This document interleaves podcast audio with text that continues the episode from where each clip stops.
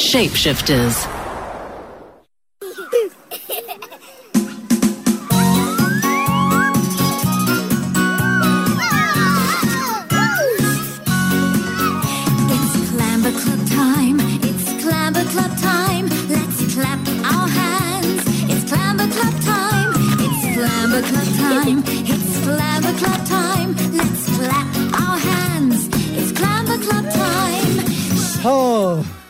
Yeah, get the sillies out at the beginning of the session. Liz Senior, occupational therapist, chief executive, and founder at Clamber Club, isn't quite ready for us just yet. I was going to play the whole song, but not everybody is as immune to its charms as I am. We sat through that song so many times. George, who is our technical producer in studio with me this evening, is sitting shaking his head because he has not yet had the joy of spending hours on a Saturday morning at Clamber Club. He hasn't met Jog the Frog, the Clamber Club frog. He looks bewildered. Liz Senior is with us, the occupational therapist, the chief executive and founder at Clamber Club. What was the genesis of Jog the Frog and Clamber Club? Liz, good evening. Good evening, Bruce. Thank you so much for having me, and hello to all your listeners. Um, well, Clamber Club started over 30 years ago, and um, I'm an occupational therapist. And what I've always loved is working with children. And so, what I found when I was working in therapy, there were so many children that had learning problems or learning difficulties um, that I thought if we could have a, a really solid program that, that worked on all the foundational developmental skills, we would be able to help children to prevent learning difficulties and to really assist them in their developmental progress. And so Clamber Club started really with remedial schools doing group work with remedial children. And it then progressed to parents asking if I could do their kids' birthday parties. Um, and then the group work started getting bigger and we started running as extramurals in schools. And we started the baby and toddler program when I had my own children. And it sort of just grew very organically from there.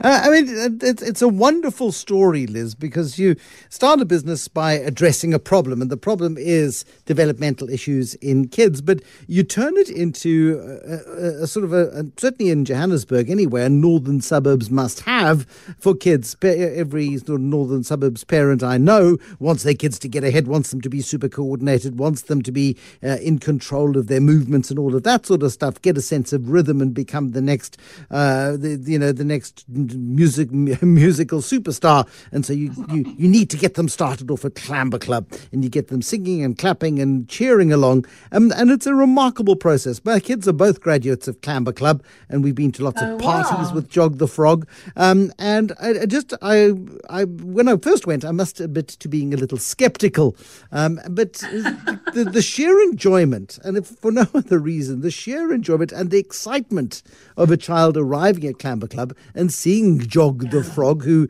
is a person in a frog suit, not a real frog, um, and and just being completely enraptured by the environment.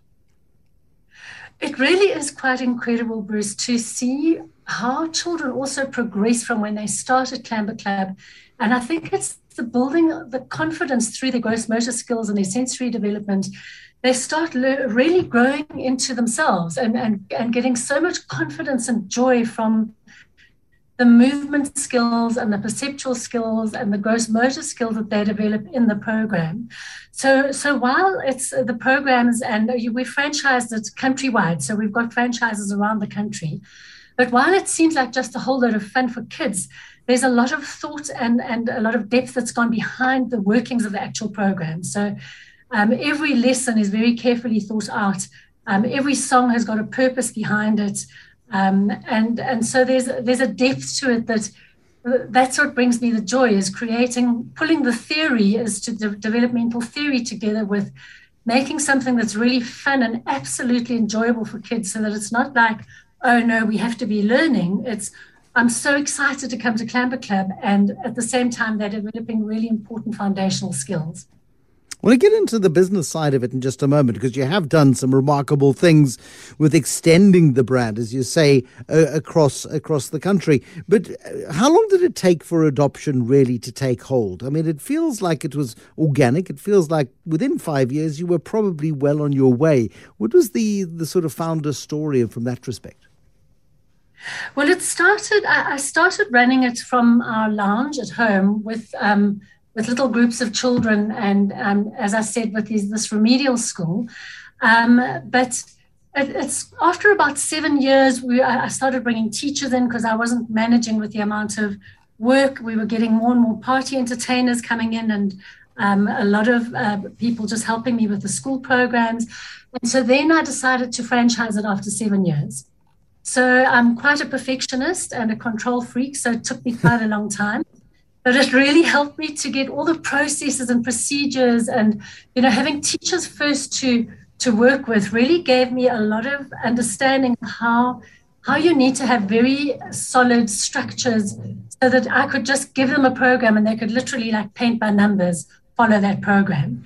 And that then gave me the foundation for the franchising side. And I think for anyone that ever wants to do franchising it's really worth the slog in the beginning to work out all those policies and procedures and the you know everything that goes behind running a really good business in place. Um, because then when you're doing the franchising it can just uh, it's very easy then to duplicate and I mean that sort of very very strong ethos and brand identity. The uh, and forgive me for the correlation here, but if you go into McDonald's, no matter where, you've got a fairly good idea of what's going to come your way when you order I don't know, a Big Mac um, and, and, fries yeah. and a Coke. You, you know what's coming your way. In the same way, mm. you've got to have that same level of experience across every single Clamber Club, which is a fundamentally different offering because it's a it's a service offering, not a product offering. Absolutely. And that is that is what franchising actually is. And that's the bonus of buying into a franchise is that no matter where you go, you know you're going to be getting a certain quality or level of service. And we take that very seriously in our in our business and we make sure that our, our amazing franchisees who are incredibly good at what they do all have the exact sort of all, all the, the, the grounding that they need to make that business fly. And so, so the programs are very detailed. They get videos of every lesson so that they know how to teach that lesson. The lesson plans are very detailed. And then the business side, in terms of branding, we also have got a very set idea of what that branding is. And we make sure that the artwork that our franchisees get and everything that revolves around promoting and, and developing their business is all very standardized. And um, I suppose that is what, what a franchise is all about, isn't it? Is being able to, to get the, the benefits of years and years of experience and, and really then just take that onto a new level. And I have to say, our franchisees are incredible and they have taken it onto a new level. And I, am so in awe of some of them because, you know, when I started being the control freak that I am, I didn't want to really hand it over because I didn't think anyone would be as good as me. no, no, and it's, and it, it, it, it is uh, the ultimate. But it's, they're it's way either. better than you. No, absolutely, and that and and but that's what makes it a success. It's it's that realization at some point that you can't do it all yourself, and either you stay small, yeah. and that's fine. Yes. You can have one clamber club, and you can do it all yourself, and and be exhausted mm-hmm. and start disliking children quite a lot quite quickly. I would assume, um, and parents. No, uh, okay, disliking parents. Um, and um, or, or, you can share the love, and you can share it, and you can draw on the wisdom of others. And I'm sure it's helped to evolve the Clamber Club offering uh, over oh, time. Fantastically. I mean, the people in our team, you know, our, the, our franchisees have contributed hugely towards the program and to the development and growth of our program because. Um, first of all, they come up with fresh, amazing new ideas, but they also um, have got different experiences that they bring in that, that, that create so much more value. And I think that is, is what's so wonderful about working with groups of people because you, you get the richness from all of them that have got different experiences and different strengths. And that's what enhances so much of what we do. Talking to Liz Senior this evening, a qualified occupational therapist, the chief executive and founder of Clamber Club, a franchise operation across South Africa. Pick up more with her in just a moment. The Money Show. Shapeshifters. 30 years ago, Liz Senior, an occupational therapist, started what became Clamber Club as a remedial service to kids who needed help to play catch up with their physical abilities um, and has evolved it over seven years into a franchisable concept, which then gets to babies and toddlers and helps kids with movement and integration and play and all sorts of other wonderful things. Um, over those 30 years, how many kids do you think you've you you've impacted, Liz? Wow, probably about half a million. okay, give or take. it's an ast- it's an astonishing. I mean, you, you didn't have to calculate very long. Um, who is your ideal franchisee? Who are they?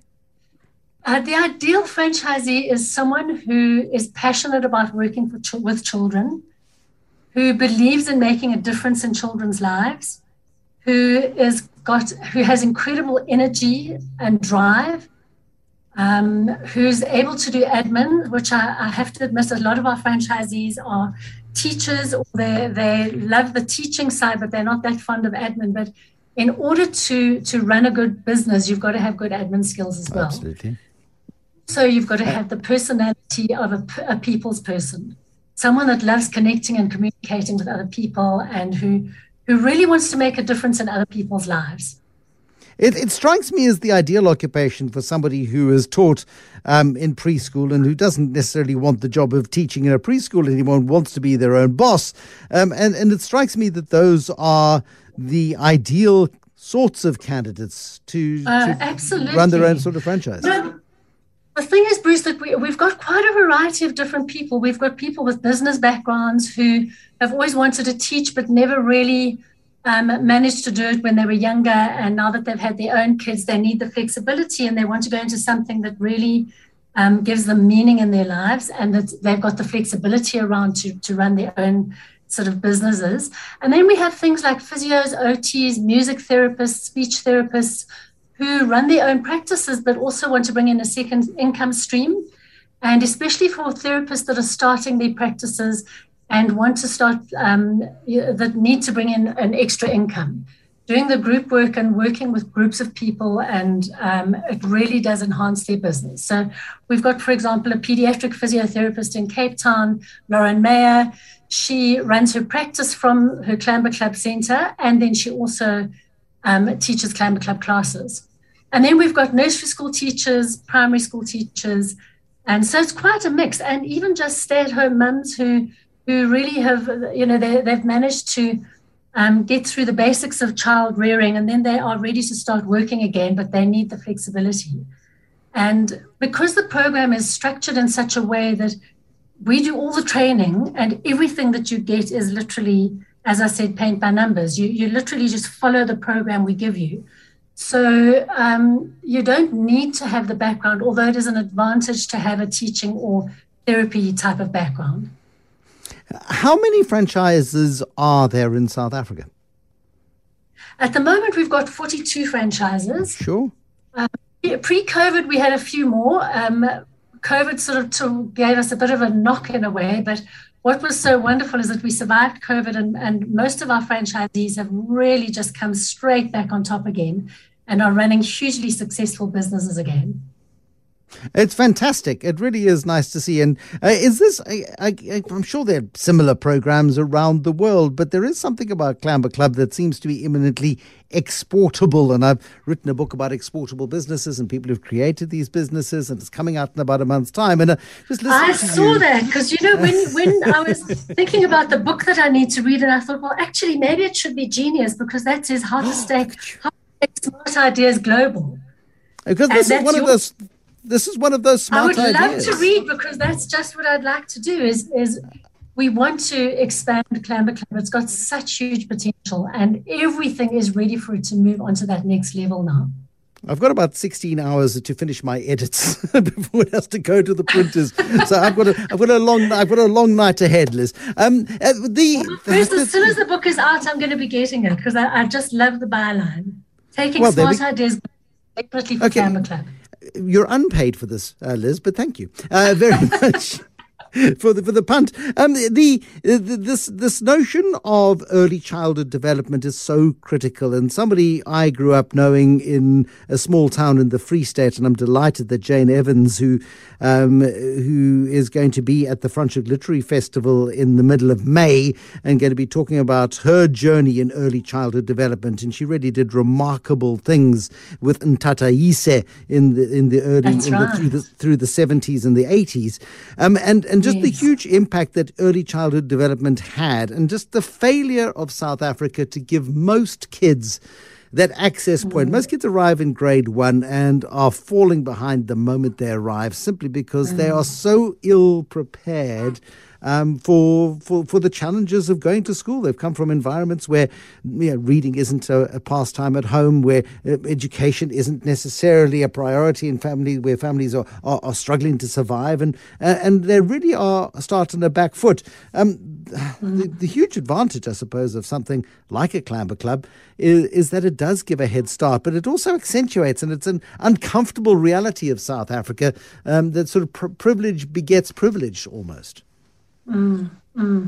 It, it, there's such a need for early childhood development programs. There really is. A lot of our um, Clamber Club franchises actually run community projects as well to try and make that difference in the communities that really need it. But you know, Bruce, you're saying that even children that are in privileged backgrounds need to have these foundational skills.